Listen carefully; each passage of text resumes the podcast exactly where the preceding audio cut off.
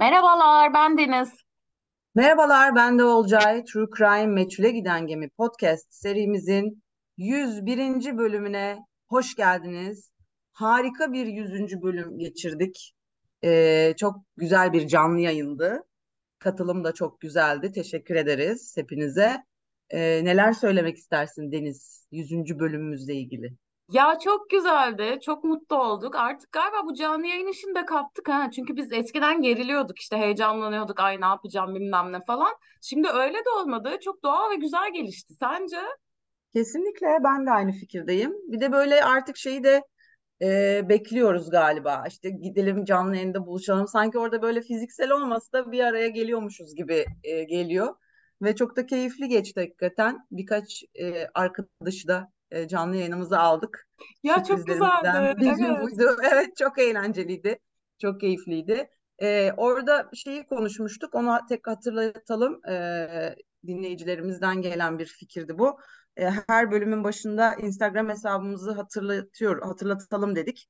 E, orada bir e, bilgi eksiği var anladığımız kadarıyla. Biz e, yine e, podcast ismimizle aynı isimli bir Instagram hesabında e, epey aktifiz. Bilmeyenler için hatırlatalım. True Crime Meçhule Giden Gemi hesap adıyla bizi bulabilirsiniz Instagram'da. Aynı isimle e, Twitter'da da varız ama böyle bir kısaltması var galiba değil mi Evet, evet, evet. sonunda? True Crime Meçhul bir mi ne? Ben açtım onu da hatırlamıyorum şimdi. Paylaşırım Twitter'da. Evet evet şey zaten hani True Crime Meçhule Giden Gemi yazıp Twitter yazınca çıkıyordur orada. Ee, bunları hatırlatalım. Ve e, önümüzdeki iki bölüm yani bu bölüm ve bir sonraki haftanın bölümünde e, bir ara yine yaptığımız bir şey yapacağız. E, bir bölüm yine Deniz anlatacak. Bunu çok sevmiştiniz. Ara ara yapacağız demiştik biz de. E, şimdi o ara geldi. Bir bölüm ve bu bölüm Deniz anlatacak. Ben yorumlayacağım. Yani yorumlayacağım dedim işte o bana e, şey ben tepki vereceğim ihtimalle. Aa öyle miymiş falan diye. E, hiçbir şey bilmiyorum konuyla ilgili. Görsel bile paylaşmadık birbirimizle. E, önümüzdeki haftanın bölümünde ben anlatacağım. Deniz yorumlayacak. Ben çok heyecanlıyım ve gerginim. Hadi başlayalım. Evet bu bölüm önerisi için Melisa'ya teşekkür ediyorum. Melisa Ayaz Instagram adı. Ee, geçen hafta önermişti. Bir baktım e, inanılmaz hoşuma gitti. Normal konularımızdan da değişik bir konu. Özellikle psikologların, psikiyatrların, e, psikiyatrların neyse işte anladınız siz ne demek istediğimi. Yorumlarınızı çok merak ediyorum. E, elimden geldiğince şeylere de baktım, araştırma da yaptım. İşte bu konuda yazılmış bir iki makaleye de baktım. Ondan da bahsedeceğim. Bir eksiğim olursa, bir şey yanlış söylersem lütfen düzeltin. Yorum olarak da yazın. Çünkü tıbbi bir durum da söz konusu burada. O yüzden tam hakim olamıyorum. Yorumlarınızı bekliyorum. Olcaycığım sana Sabina ve Ursula Erikson'un hikayesini anlatacağım. Mayıs 2008'de İngiltere'deki M6 otobanında bir olay meydana geldi. Bu olayı neden biliyoruz? Neden çok yayıldı? Bir nedeni var. Bir başka nedeni de onu hemen söylemeyeyim spoiler olmasın. O sırada bir televizyon ekibi Otoban Polisleri diye bir program için çekim yapıyor. Ve ilk anlatacağım olayın kısmı tamamen kaydedilmiş durumda. İnternetten de görüntüleri bulabilirsiniz. Bu olayın üzerinden 15 yıldan fazla zaman geçmiş olmasına rağmen bu hikaye hala sık sık gündeme geliyor.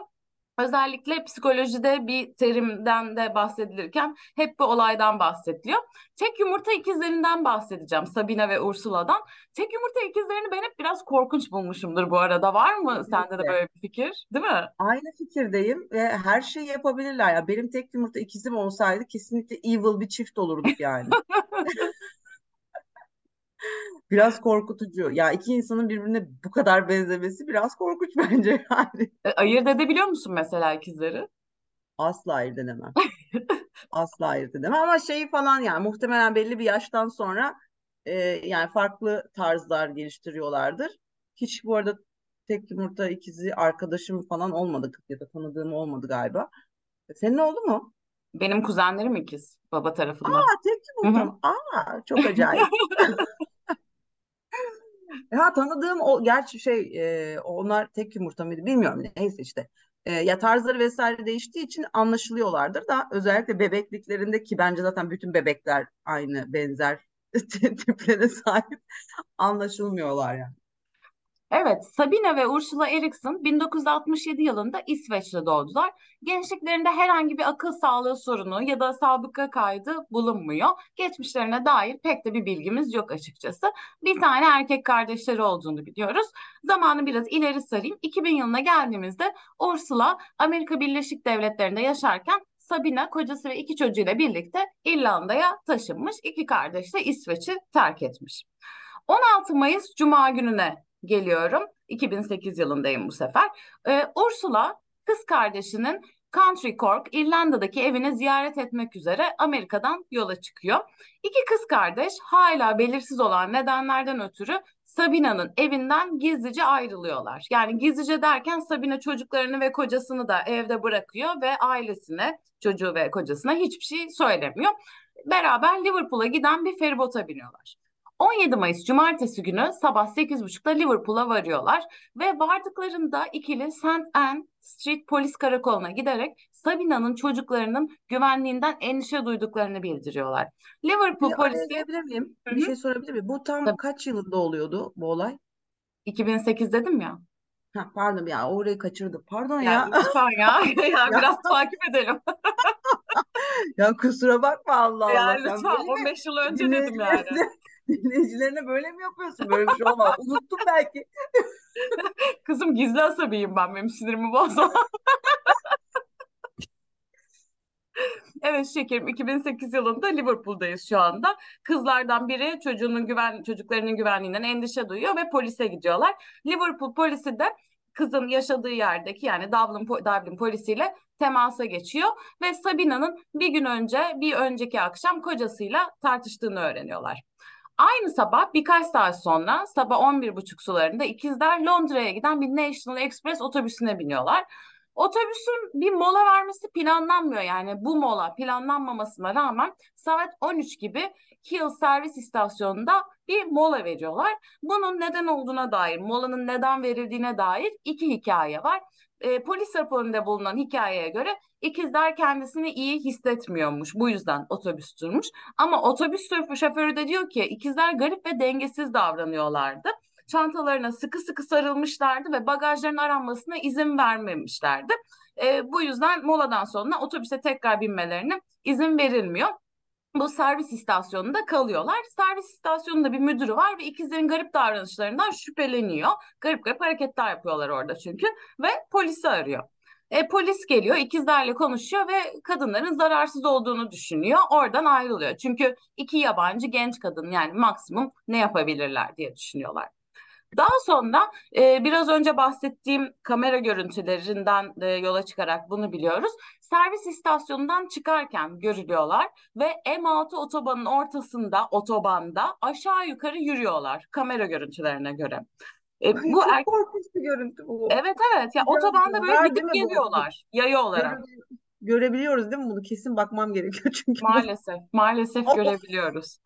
Ama neden bunu yaptıklarını bilmiyorlar. Demin bahsettiğim erkek kardeşi e, Björn, Björn ya işte nasıl okunuyorsa daha sonra kardeşlerinin manyaklardan kaçtığını iddia edecekti ama onları kovalayan eden kimse gözükmüyor. Yani kamera görüntülerinde böyle bir şey yok ve kamera her anı çekiyor da peşlerinde herhangi biri yok.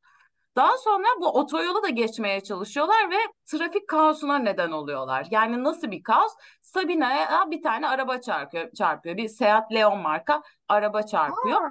Evet. Ve yani Karayolları Dairesi görevlileri tabii ki e, ve pardon yan, yani yanlış söyledim. Karayolları Dairesi görevlileri artı Merkezi Otoyol Polis Grubu ve polisler yardıma çağrılıyor. Yani herkes çağrılıyor burada sorumluluk sahibi olan. E, polise de bu görüntüleri çeken otoban polisleri programı için çekim yapan televizyon ekibi de eşlik ediyor.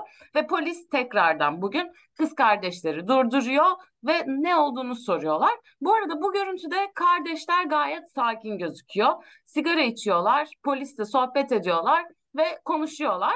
E, polis şefi Sabina'nın iyi göründüğünü söylüyor aslında hiçbir sıkıntı yok. Ve kısa bir süre sonra Ursula bu sefer aniden yola doğru koşmaya başlıyor Abi bu sefer. E, yanında da polis memuru var. Demin söylediğim görevlerin hepsi orada zaten. Ceketini çekerek, kızı ceketinden çekerek onu durdurmaya çalışıyor ama Ursula ceketi de bırakıyor. Polis ceketle tek başına kalıyor.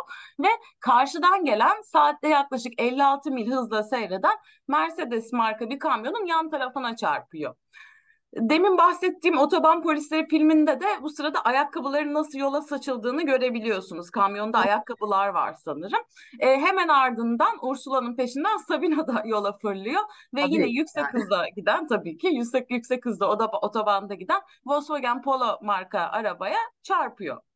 Peki bundan Ya sonra yok yere mu? insanları böyle zan altına bırakmışlar. Neden? Tabii tabii herkes kuralına uygun bir şekilde gidiyor yani arabalarıyla hızlı ama Evet. otoban hızında gidiyorlar Otoban yani. yani. Evet. Bu arada her iki ikiz de hayatta kalıyor. Bir tek Ursula'nın bacakları ezilmiş ve sağlık görevlileri artık onu hareketsiz hale getirmiş. Sabina da 15 dakika boyunca baygın bir şekilde bekliyor. Tıbbi yardım veriliyor, tıbbi görevliler geliyor, ambulans geliyor. Ee, Ursula demin kendisine kamyon çarpmıştı, ayakkabılar etrafa saçılmıştı. Yardıma direniyor, tükürüyor, tırmalıyor ve polis de sizi tanıyorum, gerçek olmadığınızı biliyorum diye bağırmaya başlıyor. Oo, kafalar yanık. Evet, bunu yapan Ursula, diğer ikiz Sabina'nın yavaştan artık bilinci yerine geliyor ki kendisine de yüksek hızda bir araba çarpmıştı. Organlarımı çalacaklar diye bağırmaya başlıyor. Aa. Aa. Ve Ya. Ee, bu noktada artık Sabina organlarımı çalacaklar diye bağırdıktan sonra ayağa kalkıyor ki yerde kalması için herkes onu tutuyor ve yardım çığlıkları atıyor. Polis ve bütün görevliler orada olmasına rağmen polisi çağırıyor. Polis getirin buraya diyor. orada zaten ya. Hani orada. Evet, evet ve bir polis geliyor. Bu polise yumruk atmaya başlıyor. Of. Artık Abi çok acil durum çalışanları, ambulanslar, polis ve ya otoban duruyor artık. Halktan birkaç kişi onu zapt etmeyi başarıyor. Birkaç kişi yani özür dilerim ama deli gücü diye bir şey var ya hakikaten kız o güçle Evet. duruyor yani. Ve bir Evet. noktada artık kelepçeleş, kelepçe takıyorlar ve sakinleştiriliyorlar. Sonra ne oluyor? Ursula'nın bacakları kırılmış. Hava ambulansıyla hastaneye götürülüyor. Sabina da Hı. hastaneye götürülüyor ve yaklaşık 5 saat sonra polis gözetimindeyken serbest bırakılıyor. Neden? Abi nasıl yaparsın? Nasıl bırakırsın ya?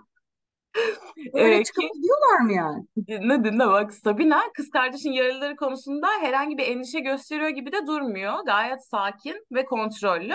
Hatta polis memuruna şunu söylüyor. İsveç'te bir kazanın nadiren tek başına geldiğini, tek başına olduğunu söyleriz. Genelde bir kaza olur, sonrasında da başka kazalar olur. Yani hiçbir zaman tek bir kaza olmaz diyor. Bu da enteresan. Peki de yani peki ne yapalım peki yani? Muhtemelen, muhtemelen öyle diyorlardır. Ee, sonrasında Sabina diğeri yani polise yumruk attığı için ve otobana izinsiz girdiği için gözaltından serbest bırakılıyor ve inanmayacaksın hiçbir Evet. psikiyatrik değerlendirme yapılmıyor ikisi için de. Bravo. Gerçekten bravo. İnanılmaz. Ya aynı şey böyle böyle şeyler olunca hep bir yandan kafamın arkasından aynı şey Türkiye'de olsaydı neler olabilirdi diye Tabii canım, tabii. Ama bu arada yani daha olaylar yeni başlayacak. ya hayır ya. Bak, Evet. ertesi gün serbest bırakıldıktan sonra Sabina Stoke-on-Trent sokaklarında dolaşmaya başlıyor. Kardeşi hala hastanede. Onun yanına gidiyor. Bu sırada kız kardeşinin yeşil bluzunu giyiyor ve polis tarafından kendisine verilen eşyalarını şeffaf bir plastik torbada taşıyor. Bu eşyalarda bir dizüstü bilgisayar, yaklaşık bin sterlin nakit para. Akşam saat 7 sularında Peter Molly ve 54 yaşında bir adam olan onun arkadaşı Glenn Hollinstate Sabina'yı görüyor ve sohbet etmeye başlıyorlar. Sabina bu sırada yani gerçekten deli gibi etrafta dolanıyor plastik poşetiyle. Sabina Glenn'in köpeği var bir tane. Glenn'in köpeği bunu Şey demişken köpeğin hapşırması bağırması. köpeğinin bağırması gerçekten ilginç oldu. Köpek. Köpek. Sesi kapattım sesi. Efendim Sabina dolanırken iki erkekle karşılaşıyor. Erkeklerden birinin Glenn'in köpeğini seviyor ve şey biraz gergin de olsa arkadaş canlısı gözüktüğü söyleniyor. Ee, Sabina bu beylere şey diyor işte bölgede herhangi bir pansiyon ya da otel var mı diyor. Glenn de fırsattan istifade diyor ki gel bize. Kadın da kabul ediyor bunu. Ee, ve şey rahatlamış gözüküyor. Adamlara kız kardeşini bulmaya çalıştığını anlatıyor işte. Eve gidiyor, evde tekrar gerginleşiyor. Hep pencereden dışarı bakıyor, böyle volta atıyor, dolanıyor. Adamlara sigara ikram ediyor. Ee, ama sonra sigara ikram ettikten sonra, pardon adamlar buna sigara ikram ediyor, yanlış söyledim. Tam sigara Hı. içecekken bu zehirli olabilir diyor ve bırakıyor. Daha Ulan eve sonrasında gelmişsin zaten. Ne zehirli olabilir? Sonra iki erkekti ya bunlar köpekli olan. Köpeksiz Evet. olanlardan Molly e, gece yarısından kısa bir süre sonra evi terk ediyor. Sabina geceyi bu evde geçiriyor. Sonra ertesi gün oluyor. Glenn köpekli adam biraz yemek yapıyor ve komşusuna şey diyor bir çay poşeti verebilir misin diyor İngiliz olduğu için. E, işte dışarı çıkıyor. Eve geri döndükten yaklaşık bir dakika sonra eve dönüyor, çayları alıyor. Kanlar içinde sendeleyerek dışarı çıkıyor ve demin çay aldığı komşusuna doğru gidiyor ve beni bıçakladı diyor. Yere yığılıyor ve arkadaşına köpeğime iyi bak diyor ve Frank vefat ediyor. Pardon aa, Frank değil Glenn. olamazsın. Evet, evet. Ölüyor adam yani. Adam ölüyor. Bir anda bıçaklanıyor. Ha, Bu o zaman sırada her kuşun da eti yenmez Glenn demek istiyorum şu Glenn anda. değil Frank yanlış söyledim. Ay neyse Köpekli adam adam. her neyse köpekli adam. Pardon Glenn. Ben ne dedim? Frank dedin. Glenn. Yani hepsi bir acı ya. Köpekli adam. Köpekli adam Köpekli adam köpeğin ölüyor. bırakıyor. Evet, Evet tamam. köpekli adam ölüyor. Sonra komşu Frank polisi arıyor. Bu sırada Sabina kaçmış ve yakındaki bir güvenlik kamerasındaki görüntülere bakıyorlar. Elinde bir çekiçle periyodik olarak kendi kafasına vuruyor. Yoldan Ne? geçen bir şoför onu fark ediyor ve durdurup çekici elinden almaya çalışıyor.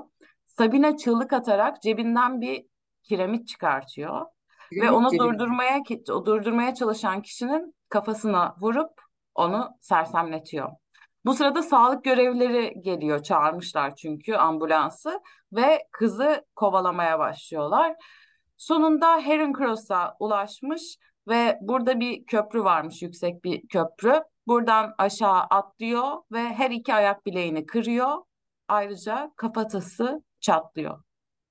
Ama ölüyor mu? Hayatta. Bravo. O sırada can hayatta. varmış. O sırada hayatta. Sonrasında Sabina 11 Eylül 2008 tarihinde hastaneden taburcu ediliyor ve artık gözaltına alınıyor ve cinayetle suçlanıyor. E, bu sırada Ursula da hastanedeydi hatırlarsanız diğer kız kardeş. O hastaneden taburcu ediliyor. Önce İsveç'e oradan da Amerika'ya taşınıyor. Sabina'nın duruşması Şubat 2009'da başlayacak aslında ama İsveç'ten bazı kayıtlar istenmiş. Bunlar gelmediği için epey bir erteleniyor. Yani Şubat'tan Eylül ayına erteleniyor bu süreç. Eylül ayında da Eylül 2009'da Sabina öldürme suçunu kabul ediyor. Eylemlerini hiçbir zaman açıklamıyor. Yani neden bunları yaptığını, tüm bu sürecin nasıl geliştiğini asla söylemiyor. Sadece yorum yok diyor. M6 otobanında meydana gelen olayın videosu da mahkemede hiç gösterilmiyor bu arada. Enteresan bir şekilde hem iddia makamı hem de savunma makamı suç işlediği sırada akıl sağlığında bir sorun olduğunu ve e, duruşma sırasında tekrar aklının başına geldiğini iddia ediyorlar. Bu da çok enteresan. Nasıl oluyormuş o ya? Şöyle savunma makamı ayrıca kadında folia de iki kişilik delilik hastası olduğunu ve ikiz kız kardeşinin de etkilediğini iddia ediyor. Bundan biraz bahsedeceğim birazdan. Hmm. Bu savunma kabul ediliyor. bir şey soracağım ya. Foliado'yu başka bir bölümde yapmıştık. Evet, anlatacağım. Burari, Burari Dets'te bahsettik. Çok pardon yine araya girip artistik yaptım. Bahsedeceğim. Akışımı bozmazsan sevinirim. Ee, savunması kabul ediliyor bu arada. Yargıç Sabina'nın suç teşkil eden eylemlerinden dolayı e, düşük düzeyde kusurlu olduğunu e, söylüyor. Çünkü bu folia de hastalığından dolayı sadece 5 yıl hapis cezasına çarptırılıyor ve 439 gün gözaltında kaldıktan sonra 2001 yılında serbest bırakılıyor. E, bu davanın ele alış biçimiyle ilgili soruşturma yapılması isteniyor ama sonuç olarak Sabina 3 yıldan az olacak şekilde hapis yatıyor. Serbest bırakıldıktan sonra ortadan kayboluyor ve bugün bile nerede olduğu bilinmiyor. Bu arada BBC'nin dava hakkında hazırladığı Madness in the Fast Lane adlı bir belgeseli var. Bu belgeselde bir klip var aslında ama bu kayıp. İsimsiz olarak internete yüklenen ve orijinal e, biraz önce bahsettiğim belgeselde otoban otoyol polisleri olan da e, olan klipteki şeyler görüntülerde e, bu otoban kenarında duran iki polis memuru kız kardeşlere 136 verilmesi gerektiği konusunda hemfikir. Yani 136 durumuymuş bu. Bu da akıl sağlığı yasasında polisin bir kişiyi akıl sağlığı nedeniyle gözaltında tutabileceği ve akıl sağlığı değerlendirmesi yapmak zorunda olduğu anlamına gelen bir şeymiş. Ama bu hiçbir zaman gerçekleştirmiyor.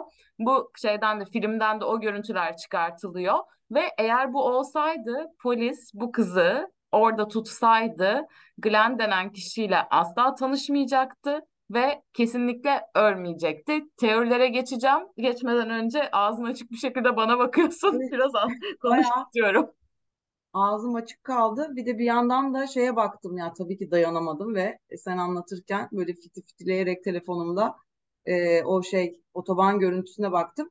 Yani bayağı böyle surat ifadesi falan da çok değişik kadının e, ya da kadınların yani. Çok Evet. acayip olay ya. Ay Hı? devam eder misin? Çok merak ediyorum. Ediyorum ediyorum. Zaten insanlar teoriden devam edeyim. Bu e, senin söylediğin görüntüyü gördükten sonra filmi izledikten sonra genelde işin içinde bir uyuşturucu olduğunu düşünüyorlar. Aa, evet. Evet. Ama yani buna dair hiçbir kanıt yok. Ee, onlar hakkında yazılan hiçbir makalede de uyuşturucudan bahsedilmiyor. Zaten yani kimse uyuşturucu var mı yok mu diye de bakmıyor. Yani zaten kadınları serbest bırakıyorlar. Zaten maksimum Yani birini öldürmesine rağmen 3 yıl sonra serbest bırakılıyor yani. Çok çok enteresan.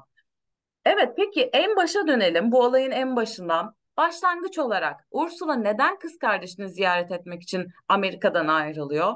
Yani Sabina neden birkaç yıldır görmediği kız kardeşi için evini ve çocuklarını ani bir şekilde terk ediyor? Kardeşleri neden hiçbir erkek kardeşi, neden hiçbir kanıt olmadığı halde kızların manyaklardan kaçtığını iddia ediyor? Sabina ve kocası gerçekten tartışmış ve bunun nedeni neydi ve Sabina neden polise çocuklarının güvensiz olduğunu iddia etti? Eğer çocukları güvende değilse onları neden orada bıraktı? ve çocuklar şu an nerede? Ne oldu çocuklara? Ve bu görüntülerin başında bu kadar sakinlerken neden dakikalar sonra ne oldu, ne tetikledi onları ki trafiğe çıkıp organların alındığını söyleyerek bağırmaya başladı. Çok enteresan değil mi? Folyadoid'den biraz bahsedeceğim. Bahsetmeden önce bu sorulara bir cevabımız olabilir mi acaba? Yani bu sorulara hiçbir cevabım yok şu anda. Ama ilk gerçekten insanın hakkında bir uyuşturucuyla alakalı ya ya akıl hastalığı var ya uyuşturucuyla alakalı bir durum söz konusu mu acaba diyorsun.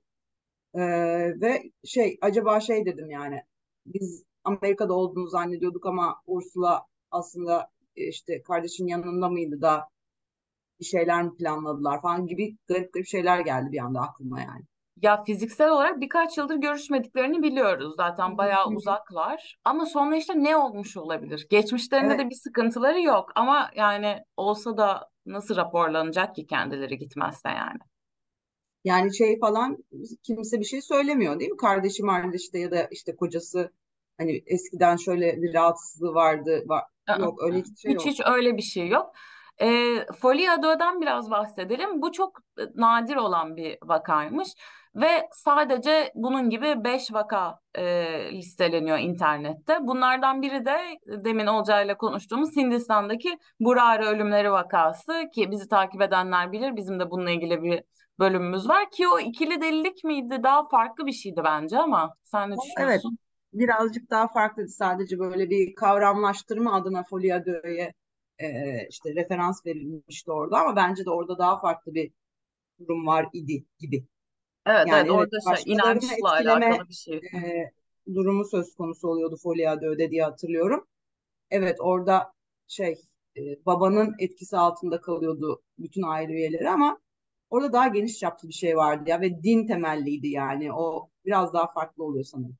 Evet evet. Bir de orada sanki o olaya hazırlanıyorlardı zaten. Yani bir anda bir şey Evet geçirmiyorlardı. evet evet o yüzden şey değil mi yani hani din dini bir e, tepe noktası olduğu için meselenin aslında tam olarak kişisel olarak inceleyemeyiz bence o vakayı. Evet, evet. E, Foliado ile ilgili bir makale okudum. Düşünen Adam dergisinde. Link paylaşırım. Çok kısa bir paragrafını söylemek istiyorum size. Dediğim gibi bu işi bilenler lütfen daha detaylı bilgi de versin. Ben birkaç makaleden yola çıkarak bir şeyler söyleyebilirim. Uzmanlık alanım kesinlikle değil.